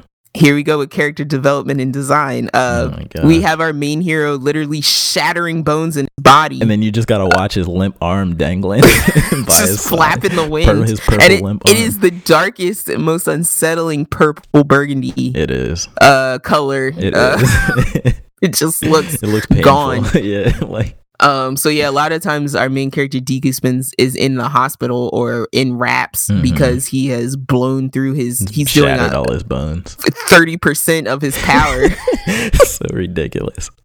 um so we didn't say that before but uh so all might is our main character's mentor and Mhm. he all might's power is called one for all Mhm. which is the opposing power to the main villain all for one Mhm. Um and we find out later that it's actually um a piece uh one one for all is actually a piece of all for one's power Right. Right. um and all might uh comes from a line of heroes that were unlike everyone else who's born with their quirk uh one for all is bestowed upon someone that the the carrier feels is worthy Right. um so um, our main heroes uh one of his ongoing thing struggles is figuring out how to control this new power Right. um, and it, he can- it also he gains the power OP. of everyone before them. he is essentially one punch man with no control Yes. yes. um so he uh his progression of leveling up and he's essentially trying to strengthen his body to be able to, To handle it. control and encapsulate these Mhm. powers and you have uh one of these examples of progression is like so he starts off normally uh regularly as like a hit punch guy like he's he's punching he's kicking he's flicking Yeah. um tips of his fingers he can literally like like him flicking he would hold his uh hold his wrist like a shotgun Yeah. and then he would flick his finger like- and that would be like he could flick like a, a megaton tank yeah. Like across the destroy a city. building or something. Like. yeah um and so he goes from that and But it would break over, his finger. yeah his fingers all he blew out what four of his fingers in the tournament It was and he's literally looking like a at shotgun. his like- hands or eight of his fingers and he's Mhm. looking at his hand he's, he's like i got two fingers i got two shots left two attacks left. Horrible. um but yeah, so we see the progression of he blows through both of his arms, um, and he gets to a point where the medical, the healer, uh, in this show basically tells him like, "Hey, if you keep doing this, I'm not gonna be able to heal you, and Mhm. you're gonna like not be able to move, Yeah. um, because your body just can't handle this. It's like yes, you have the power, but you don't have the healing ability Right. to cope with this. um, so." Uh, our character reaches a uh, point where he has to make a decision on whether he's going to continue on the path he's on or he's going to change things up. Mm-hmm. And what he does to change up this is he changes his fighting style. He looks at oh, he becomes so much cooler. yeah, um, and sorry, gotta rewind for a sec. Deku's special ability, so he doesn't have a power. He's not starting with a power, but his special ability is ob- observation and perception. Yeah, he's really smart. Basically, he ana- Yeah. an- analyzes. I won't even say he's really comes up with smart. plans. He's really observant. Yeah, he's he's like a tactician almost. Yeah, and so like his big thing prior to getting powers is like he literally records everything about heroes in these journals. Mhm. So he's essentially over his life of worshiping heroes. He's absorbed this knowledge about to be a heroes and their abilities, and Yeah, and so when he comes to this point where he has to make a decision about what to do with his his physical body, he talk. He's looking at his rival Bakugo, Mhm. and Bakugo does a lot of like uh what they call shoot style, which is like it kind of looks like fighting if you're breakdancing. He does a lot of like moves with his legs. he uses his ar- his hands as like rockets to yeah, and himself and Bakugo's very aer- aerial because he uses explosive propulsive power. So Mhm. uh Deku takes this, internalizes it, and then now his his um main priority is developing the shoot style where because his legs are stronger yeah, um and they can take more damage, he is fighting more with his legs. And so I like to see that kind of growth where he's like, no, I'm gonna change it up. make it my I'm own. gonna change up the game. Yeah, he's like, I'm not gonna force my way through this. I'm not gonna like put weird reinforcements on my arms. I'm gonna change it up entirely. And so now we have this addition to his suit where he's got these crazy boots Mhm. um to kind of emphasize his shoot style and His new uh, costume looks really cool too, with the yeah, long gloves and stuff. it's looking a little janky to me. It's looking a little like rigged together. Like I think we need a revamp. We need an Yeah. overall like revamp. We're gonna get But- that though for sure. Yeah, so uh I like that kind of progression. And then you have the training montage where they're like doing, you know, punching trees and running for miles Mm-hmm. Very and all that kind of stuff. Though I will Yeah. say, The training montages are always fun because Yeah. not only are we focusing on our main character, we have this ensemble of class 1A Mhm. and we get to see everybody working on their new and they all uh, improve too. They specials. all they all bust Yeah. out new abilities. everybody's got these new things and you're so you're always excited for when the class comes back together and what you're gonna see uh people doing. because it's probably something that you wouldn't have thought of them being able to do with their powers. Yeah, and you have like you have the progress. So you have a character uh who you mentioned before, Shoto, Yeah, who was My guy, uh, your favorite. My used to be my favorite. Uh, not the main character, but has an amazing backstory Oh, and yeah. growth. he's and you know. So this character, for those who don't know, Shoto was essentially like the result of forced breeding from his father. Mhm. His father being the number two hero under All Might. All Might, um, always resenting him, always having jealousy, and so he decides to marry this woman. Uh, uh, Shoto's father, Endeavor. Endeavor has fire fire powers. He's exclusively fire based, but he decides to marry this woman who has ice powers. Mhm. Um, and forces her to have a child with him, Mhm. and Shoto is the result. Shoto has half ice and half fire. and why does that work? By the way, like why is that only? I'm sure they can't be the first hero couple. It didn't, because do you remember his older sister? No, his older sister was the first try, and she does not have Oh, half and so half. it's, like, I really think she rare. is all ice. okay, Yeah, got you. And so Shoto, uh, he actually carries the physical burden of this, where I believe his mother attacked him. Yeah, with a because hot pan of boiling water, which is Yeah, horrible. he reminded her. He reminded her too much of her his father. that is deep, and fam. yeah, so he's got this scar over his eye that is like he's almost like Zuko. Think of Zuko from uh, Avatar. Yeah, where he's got this scar over his eye and like he re- was it he refused to use his flame side that might have been the darkest part of the show. That flashback. i would say am i right that he he like during most of the tournament and fighting he would only use ice because he didn't want to use he his father's use power his. Yeah, he didn't want to acknowledge Right. his father's power, so he would only use so his ice. just for you guys out there that's not even the main character like Mm. that's a side character Yeah. he's got that much going on Yeah. um Shoto's awesome. and so th- that whole rivalry of endeavor and shoto and all of that plays into a part of the story uh Mhm. with deku and all might Yeah, and really, Um, I would say this is, I I call this like an ensemble show, to where it's like the main character is not just the main character, but the cast of characters is Yeah, the main. this character. is like the Hey Arnold of superhero shows. exactly. Yeah, that's a perfect way to put it. Like you're gonna get an episode that like Deku appears in a couple times, Mhm. and you're gonna be focused on another character that happens from time to time, Yeah, which is fine, and it's yeah, you know I like it I'm still fine with it. for sure. Um, and then you still have the aspects of everyday life where like these are still kids, these are still high school kids, so you still have the like the spa scenes where they're going to the hot baths and like Yeah. the little pervert grape juice kid is trying to look over the wall. This at is the classic, classic and- anime. Like yeah, like it, it, it has all those like slice of life where it's like you know the character's like I'm going to the mall to meet a girl, and it's like, Mhm. dude, you just fought Stain. Like, are you really gonna be or Are you really are you really gonna about be nervous about this? yeah, I like that Oh. goofy stuff though. And then uh last thing I'll mention before we go into timeline is that uh this has a very good balance. Um I Naruto I think struggled th- with this. Naruto will have its slightly haha moments, hmm but Nar- uh, My Hero has a great balance of dramatic uh intensity and comedy. Yeah, I think too. My Hero's humor either resonates better with us or it just is better. Like just I think it co- resonates better because it's time. kids. It's kids in modern day in high school where yeah, Naruto is like ninjas in a forest in like Yeah, somewhat medieval times, but Yeah. sometimes they have technology. Yeah, It's confusing. exactly. Um, but yeah, like we don't have that whole like tribal system we're more Right. familiar with. This public school system. Right, So, a lot of it's relatable.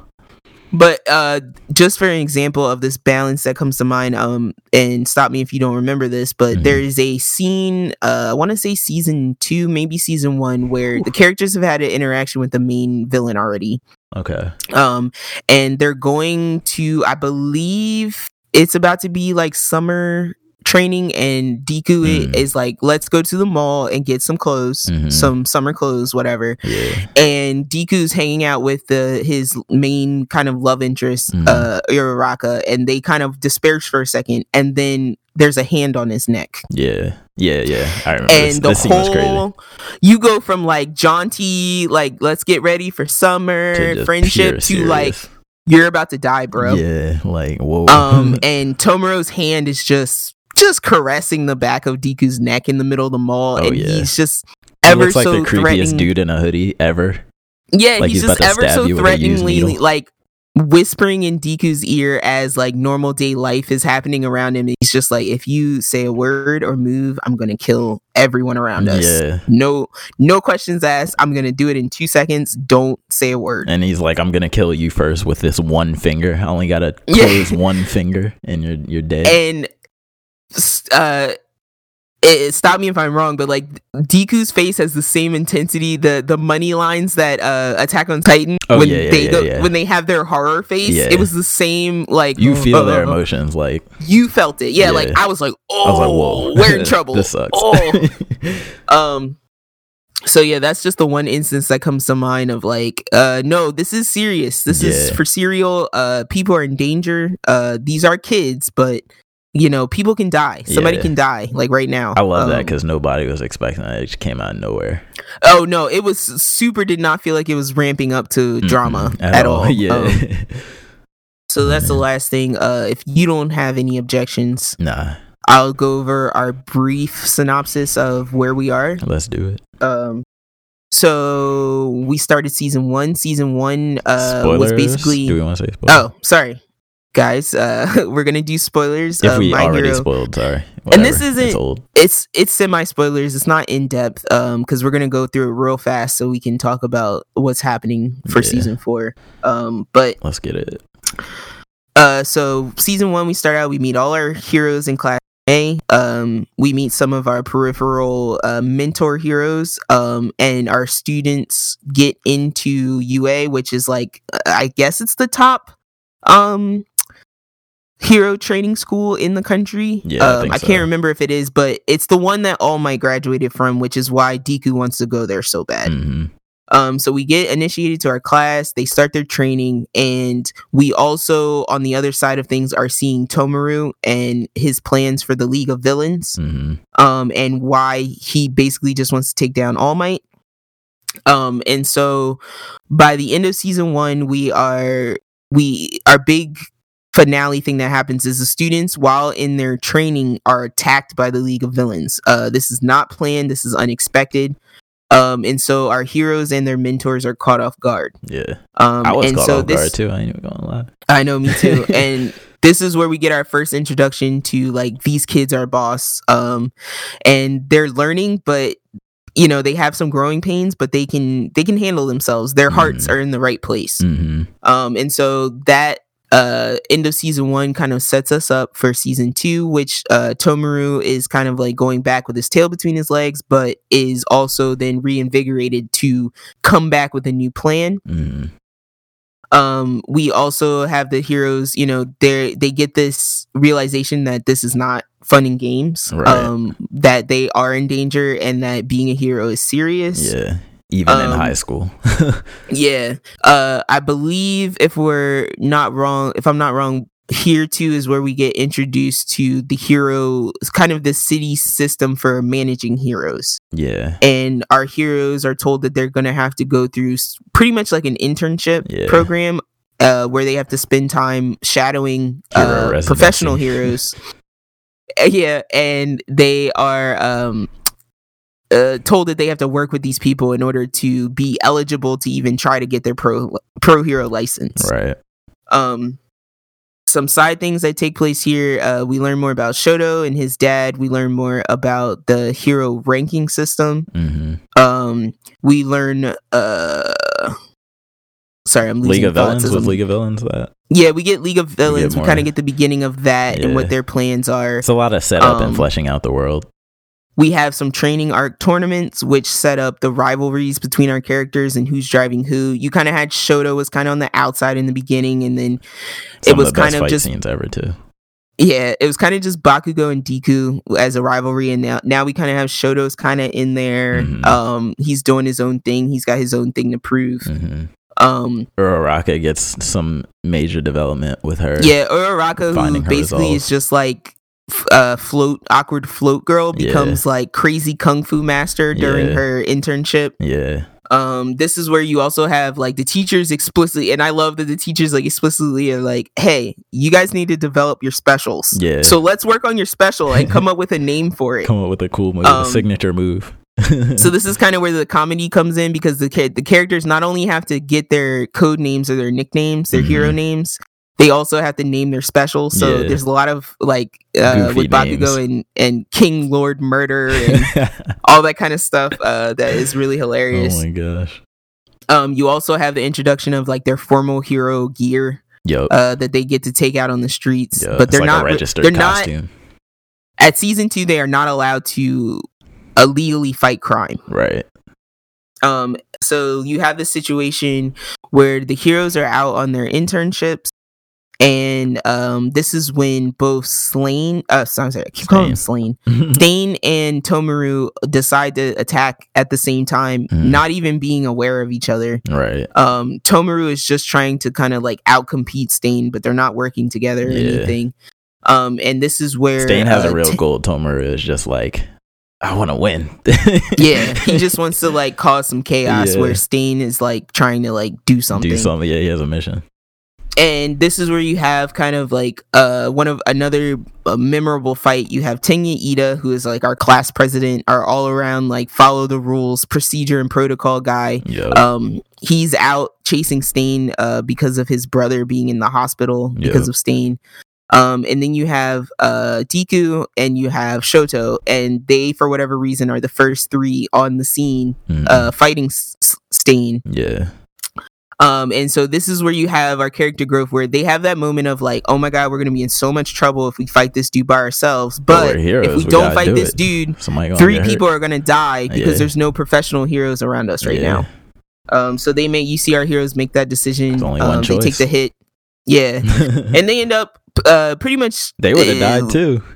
yeah If they, held their own until the professionals got there and then um we see the fallout and i like i appreciate the time spent in the fallout of like yeah these guys really weren't supposed to fight like it's not legally allowed for them to fight so And you see why You too, because Stain was making them look foolish.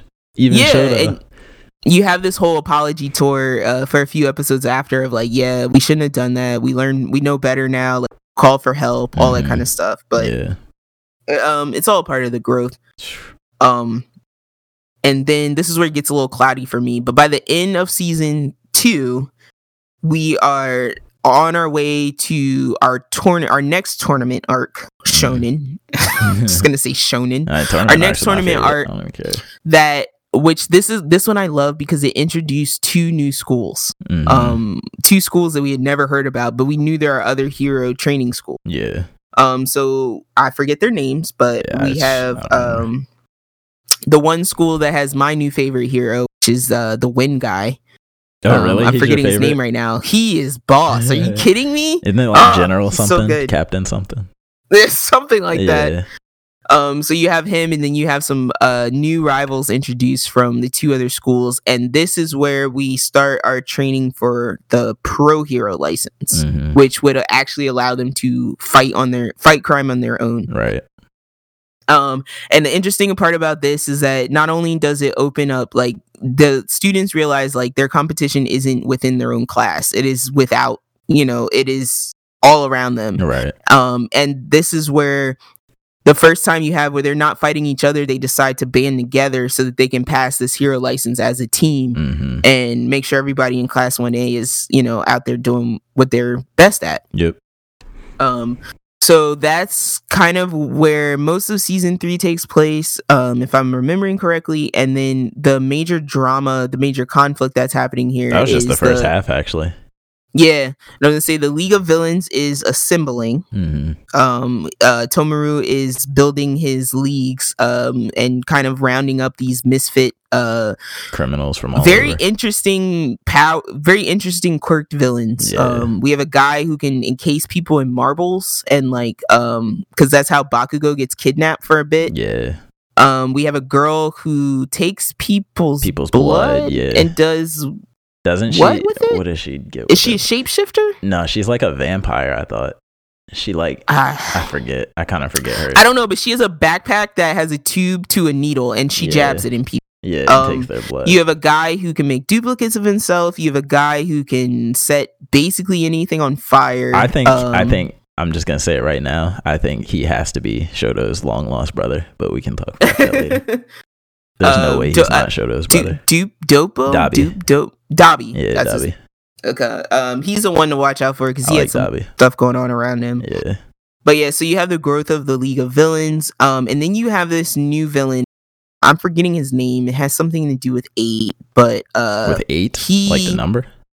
Yeah, there's eight of him, or there's eight people, or something. But he is partnering with Tomura, um, uh, kind of under All for One and the whole, the whole villain uprising. Um, yeah.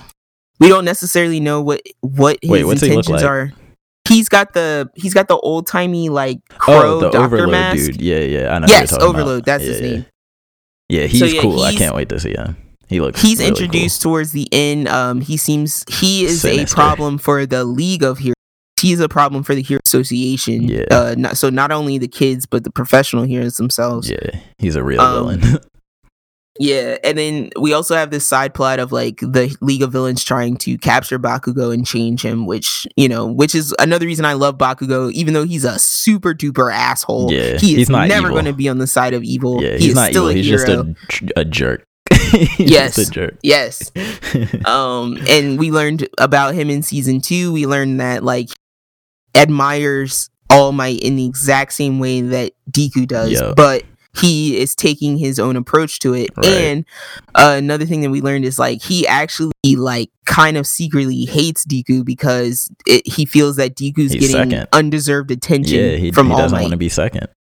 and basically, All Might tells him like Deku doesn't, you know, Deku needed me. He's like, you don't need me like this. Yeah. Like Deku needs me, you know. But Right. anyway, they had that nice little like character rivalry growth, Mhm. um, which I thought was pretty cool, um, and led to some cool fights. Yeah, one also one of the coolest fights. Yeah. So where we are for season four is our main character Deku has gotten his hero license. I'm not sure everyone in the class did, which was no, an it was interesting a point. limited number of people who could Yeah, and I think rest had to um, I know. Shoto, our man Shoto, and my guy Win guy got held back Yeah. because of the their behavior during the tournament. Right. Um, so there might be a delay. Bakugo did too. I forget Right. exactly why. Because he was um, fighting Deku, right? Yeah, He started the fight with Deku. yeah. Something like and that. so by season three, end of season three, beginning of season four, uh, we have been we've seen all for one, we've seen one for all, um, one for fight. all. yeah, All Might's power, one for all, ha- is.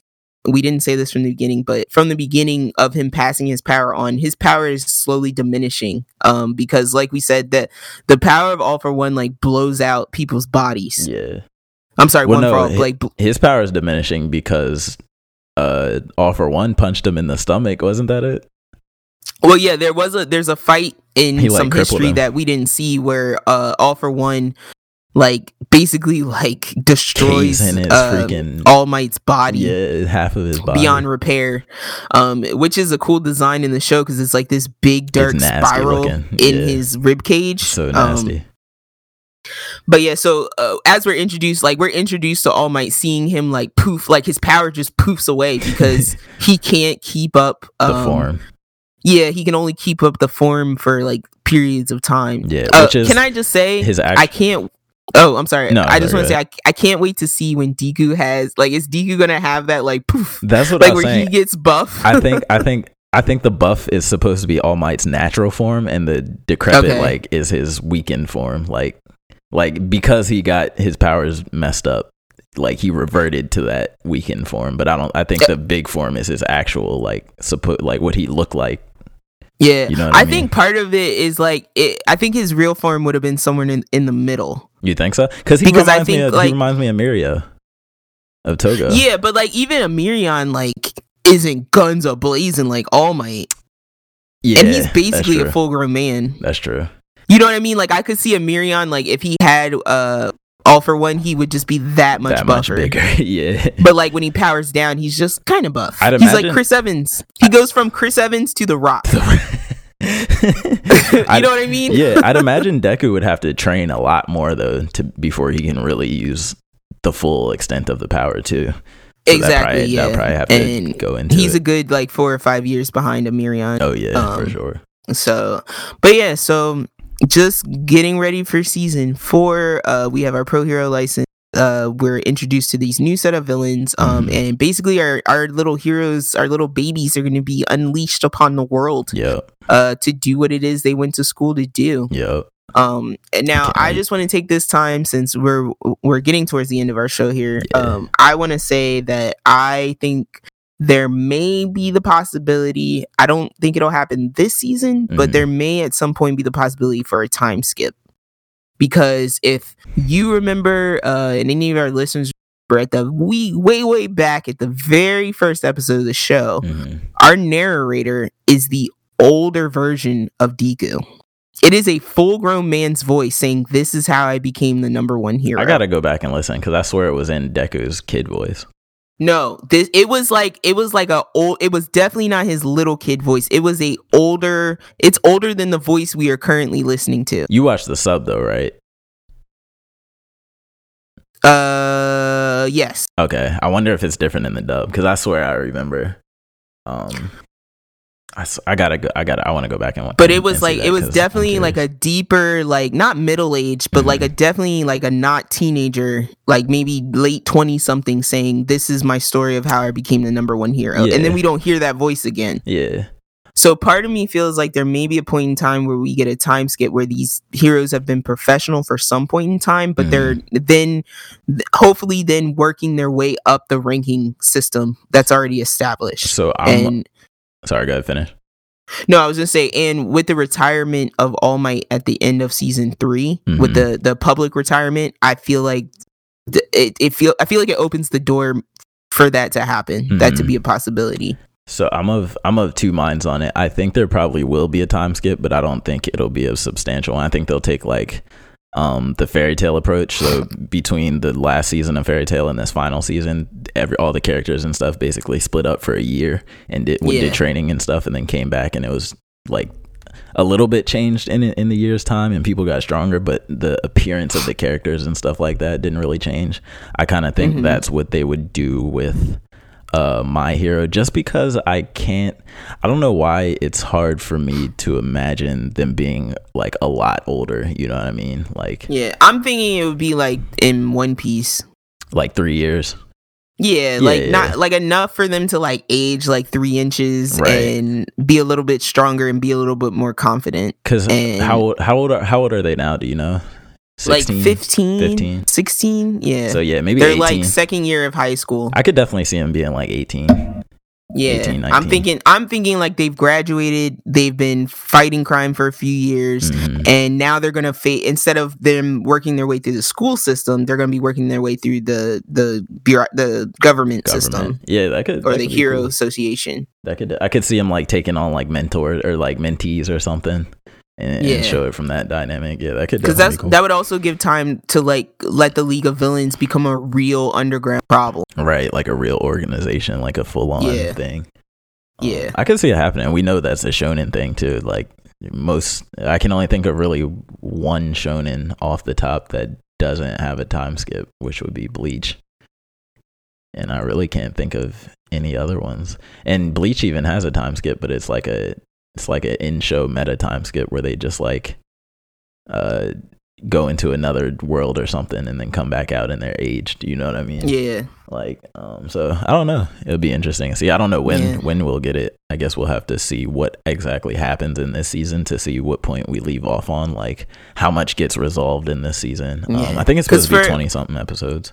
for the most part, like I've kept a couple volumes ahead in the but I kind of stopped here recently because I switched over to JoJo. Mhm. But like, so yeah, I I have no idea what to expect because I know they're going into this overload plot and uh I can't having wait. them face that danger. So I'm gonna just bullet point real quick some things I want to see. I want to see Overload do some damage to people. Um, I want to find out whether or not Dabi is is Shoto's brother, and I want to see uh, and I want to see Deku master his power. And what else? And I want to see if uh if we see All for One at all in this season, because I Yeah. I have a feeling we might not see him like at all. I feel like we're gonna see him because why would you drop that bomb of uh Tomura being um All Might's master's grandson Yeah, I think if you weren't gonna make the anguish of that a part of the plot? Do you think okay, so do you, you think he'll appear in like maybe a flashback or just like we'll see like the side of his face and he's like in jail? I think like we'll- I think we'll visit his yeah, I think we'll visit his jail cell again and hear his like little monologue. Yeah, because do we think he's gonna get out ever? Don't say Yes. anything if you right now. I don't know, Okay, but yeah, I, I do. okay. I think he's gonna get out again. I I think he's one. I think he's like Joker, where it's like I'm in prison because I want to be. Yeah, because like to me that whole arc and like j- his his that battle came really fast to me and like Yeah. ended really fast and concluded really fast and Because remember that dude and um, remember the guy at the beginning of the last part of JoJo, the uh the mob boss that was in the prison that uh Giorno had to go visit, hmm and like that's his office. Like it's basically he's like his meeting place. yeah so I'm like, I feel like it's like that kind of situation Yeah. where he he's o- like this is the perfect place for him to kind of oversee things. he's from. like I'm chilling right now. I'll come back when the time is right. I'm on this ventilator Yeah, exactly. till I get back. But I honestly didn't think we would see that fight until like season ten. Like I thought they were gonna build up to it for so long, and then we would finally. yeah, that's why I feel powers. like they're. That's why my hopes for a time skip is uh heavy because I feel like they're the windows. I'm seeing all the windows open. Yeah, and I I also don't think he's gonna be the final final boss of it all. Like I think they're gonna up the ante so much, like Yeah. as the show continues. I hope so because yeah, I hope all the gimmicks aren't. They're not out of their gimmicks. For sure. But yeah, any final thoughts? Nah, my hero next Saturday, right? Um, Yeah. I'm hype. One of the few shows and that gets all I'll a say sub is from like, that I oh, watched. go ahead. I was saying one of the few shows that I'll I'll tolerate subs for because I love it so much. Yeah, I don't actually think they're Um, doing the simul dub this time, unfortunately. Oh man. Eh, I might be wrong. I don't know. I haven't seen anything about a simul dub. But so- yeah, uh, all I'll say is, um, guys, uh, I'm speaking to the creators, the writers, the animators. Keep doing what you're doing. Like we're not saying all this to say I hope they change this and I hope no, Yeah, it, no, it's working the way that it is. That's Yeah. why I love it. I trust Um, y'all. I'm gonna continue to go to cons and take pictures with all the class of 1A every because I love seeing gaggles of of friends dressed as the heroes in this show. Um, I'm gonna buy a and- Tom- to Tomoyaki Funko Pop probably at some point. not not in a way since Hunter x Hunter has My Hero changed my my thoughts about shonen. I didn't know And Hunter x so- Hunter was like that for you. Say that one more I time. didn't. I didn't know Hunter x Hunter was like that for you. It really like ah, there's something about those scenes with the narrator when it's like and Killua thought to himself Yeah. as he's kicking someone in the face with Hunter like Hunter, lightning. um so but yeah hunter x hunter had that edge to it where it was Hunter like these are kids in an adult world and no one gives no one cares about anyone and everyone's gonna get murdered like um, uh, rem- no one remind me a lot of safe. Yu Yu Hakusho. Like Yeah, super yeah, dark, yeah. super edgy. that edge yeah. um but yeah so all i'll say is yeah keep doing what you're doing um and i'll keep tuning in and i i think i love these characters so much that like we could have a bad season and i'd be okay Yeah, 10, 10 years from now on this podcast, we're gonna have a Shonen of the Decade award.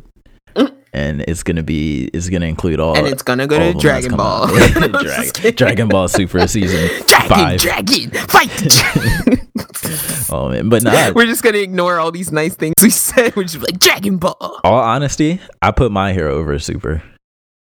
I got. Oh to. yeah, yeah, yeah. As a whole, yeah, but I gotta put my hero over. But Super. you have to, what? Su- oh, super.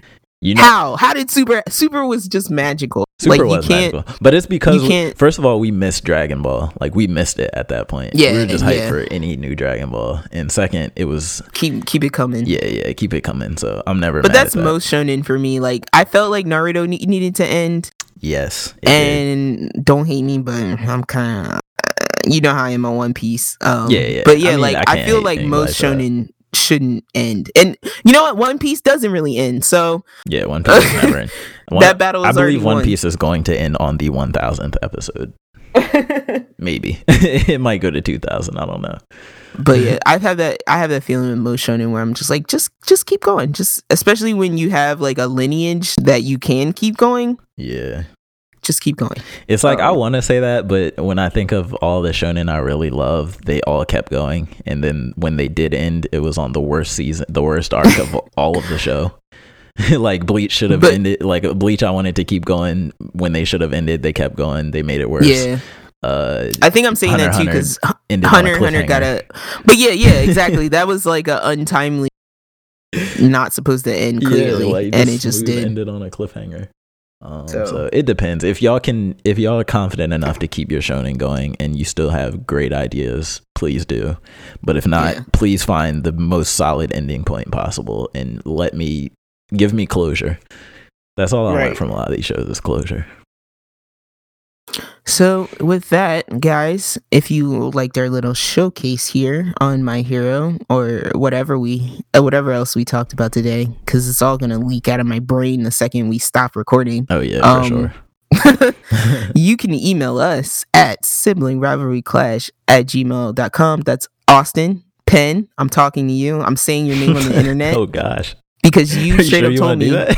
Yeah, Oh, okay. he told me he's like I listened to the shows like four episodes at a time, and I was like, well, Jesus. I need your dry. He is the driest person. He is so hilarious. Um, and I told him I said every week I'm like waiting for your email. Um, yeah.